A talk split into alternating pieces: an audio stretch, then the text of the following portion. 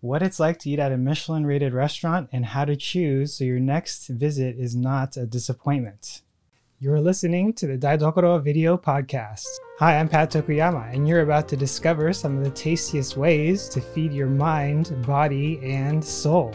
A pharmacist by training, you may know me as the founder of All Day I Eat Like a Shark, the food blog, YouTube channel, or as author of several Japanese cookbooks. If you desire to live a healthy life and are looking for a different way forward with a hunger for growth, then this video podcast is for you. Daidokoro is a Japanese term for kitchen. And I'm glad you're here. With each episode, we're going to be bringing clarity to your cooking by blending Japanese tradition and life lessons into bite-sized bits that even a shark would enjoy. Ready to make some magic happen? So one of the things that I have started to appreciate as I have gotten older and started to really enjoy food is fine dining. When I was younger, like in high school, college, when I didn't really care about food, fine dining would have been the last thing on my list of things that I wanted to do.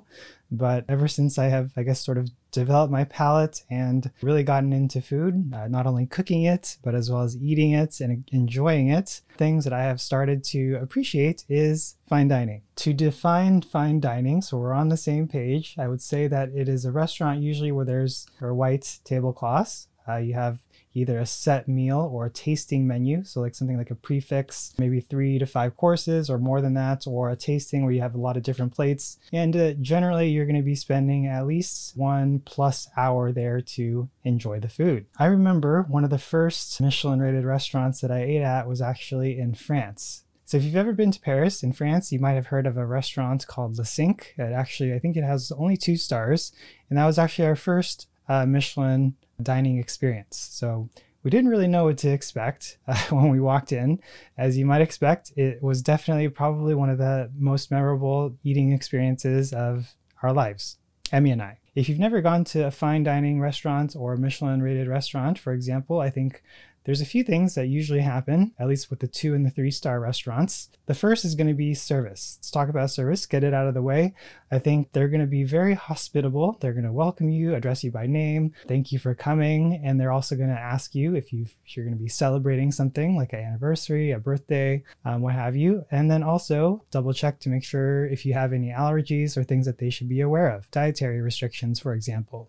When you walk in, they'll be welcoming you into their little, I guess, check-in desk, and then they'll take you to your table. Usually everything is pretty prompt. I haven't really had to wait beyond more than like a few minutes past my reservation time. I know that's not always the case when you have a reservation at like a normal restaurant, but usually for these types of places, the service is pretty quick as far as getting you to check in, getting you to your table, and also giving you the menu for you to decide what it is that you're going to be ordering, if that's an option, or which set course you're going to be having to enjoy. So as far as service, I think there is a big difference between a 1-star restaurant versus a 3-star restaurant as far as attention to detail when it comes to the service. So for example, if you have to go to the bathroom and you leave your napkin on the table, somebody's going to come and fold it up nicely so that when you return, it'll be there for you to unfold again. So that's one thing. The second thing I think is kind of funny is also how quickly they come and refill your water cups or your whatever it is that you're drinking. Maybe a little bit more attentive with regard to that. So if it's going to fall below a little level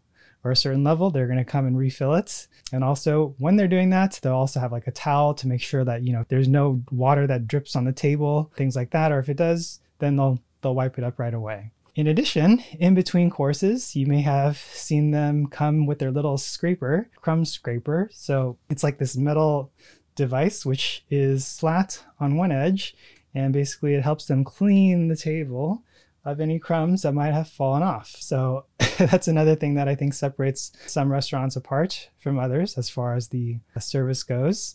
And also they'll come and check on you to make sure that the dish that they just brought out is good, or if it's not good, then maybe they'll offer to fix it or substitute or change it. So that's the service.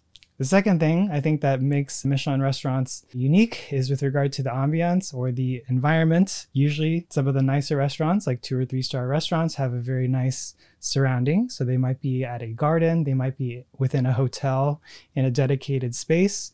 Usually the decorations, like the furniture, they have curtains, things like that, or there might be a really nice view, are all pretty memorable and make the place a little bit unique, giving it a little bit of character and something that you can sort of remember and also enjoy at the same time while you're there eating. And another important thing is with regard to the toilets. So they say, you know, if the toilets are dirty, chances are you don't want to eat at that restaurant because probably the kitchen's dirty too. And there was one restaurant I remember in Nice, in the south of France. It was a 2-star restaurant, which shall remain nameless, where they had a bunch of fruit flies and flies flying around the bathroom. It wasn't a very pleasant thing to discover when I went there, but there they were. The food was okay, but that was probably one of the more surprising things that I've experienced at a Michelin-rated restaurant as far as a bathroom goes. Usually they're very clean. They have a nice aroma or fragrance in there. So the most important thing, of course, is the food and your experience eating. So obviously you probably went to this Michelin-rated restaurant, or you're going to go to a restaurant like this for the food. Depending on how many courses you have and how many stars at the restaurant is, you may have like pre-meal course, like a teaser or appetizer for you to enjoy. And then also in between your courses, you might also have palate cleansers, so some sort of like a citrus or acidic dish to cleanse your palates in between courses. So if you get like a 5-course meal, it could turn out to be something like a 7- to 10-course meal, depending on how many in between courses they serve. Plus, at the end of the meal, they may give you some dessert and a gift to take home after you're done eating and about to leave, which is always a pleasant surprise. And then I almost forgot, one of my favorite parts of eating at these types of places is always the bread.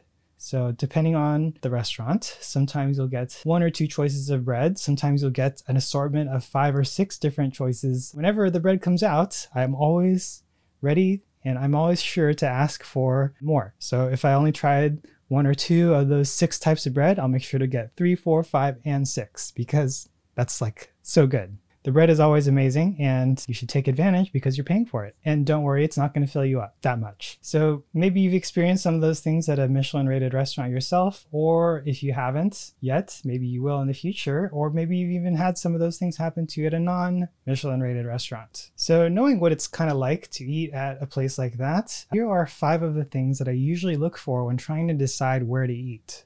So the first thing that I'm going to be using for making my decision so that my experience is not going to be a disappointment is the Michelin Guide. Not every city or country has the Michelin Guide available, but when it is available, that's definitely one of the first things that I'll be looking at as far as trying to figure out what my options are for eating at a fine dining restaurant. Second thing that I'll be looking for when I'm doing my research for where to eat is the reviews. So this is going to be on Yelp, TripAdvisor, Google are probably my top 3 places for doing research as far as where to eat and what to eat.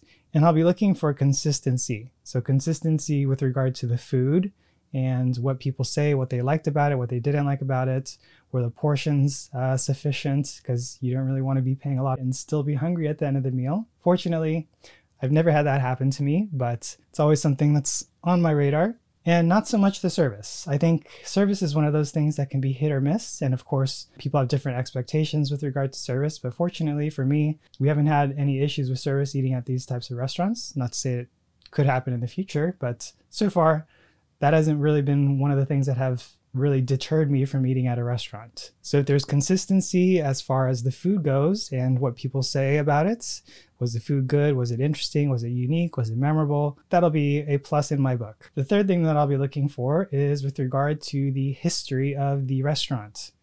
So this might be just myself and my limited experience eating at these types of places, but I have found since I started getting into fine dining and Michelin-rated restaurants is that usually the restaurants that are more established in that they've been in business for a longer period of time or the chef has been working for a longer period of time tend to be a little bit better as far as the quality of the food, the presentation, and the overall memorability and the experience.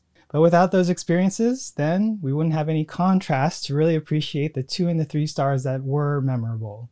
I guess the point is to look for a restaurant that has been in the guide for a long time, if possible. My experience has been longer is better, but of course that's going to vary and maybe you have experienced something different. The fourth suggestion that I have for you to make sure your next experience is not a disappointment is to start with a 3-star restaurant.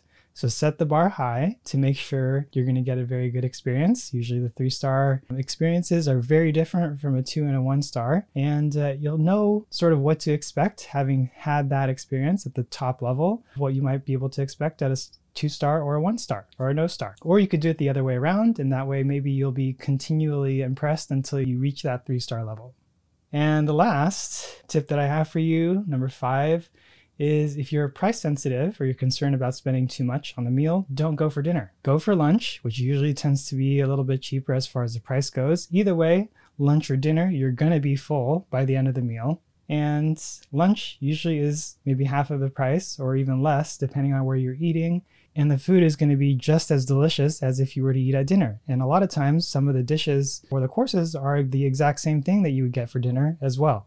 So hopefully those 5 things that I just reviewed with you will help you to make sure your next experience, fine dining, maybe at a Michelin-rated restaurant, will be a delicious and memorable experience. If I missed anything, make sure to let me know in the comments. If you're watching the video, send me a voicemail if you have any questions or suggestions for this episode or a future episode. So now you have an idea of what it's like to eat at a fine dining Michelin-rated restaurant and a few of the ways that I go about choosing where to eat. Thanks for joining us today from wherever you're watching or listening from. And if you haven't yet, it'd mean a lot to me if you could share your thoughts in a review on iTunes to let me know what you think of this new video podcast. Then I can take that feedback and make things better for next time. And to celebrate the launch of this brand new video podcast, we are going to be doing a little giveaway. All you got to do to enter is subscribe and send us a screenshot of your review. Make sure to check out the link in the description or show notes for all the details. And I'd encourage you to share this with a friend or a loved one, because if you've gotten value out of it, chances are they will too. Want to try cooking Japanese food at home from scratch? Head over to alldayieat.com/aisatsu, AISATSU, to get started today. And if you're new here, make sure to check out alldayieat.com/daidokoro, DAIDOKORO, for all the show notes, bonus materials, resources, and more.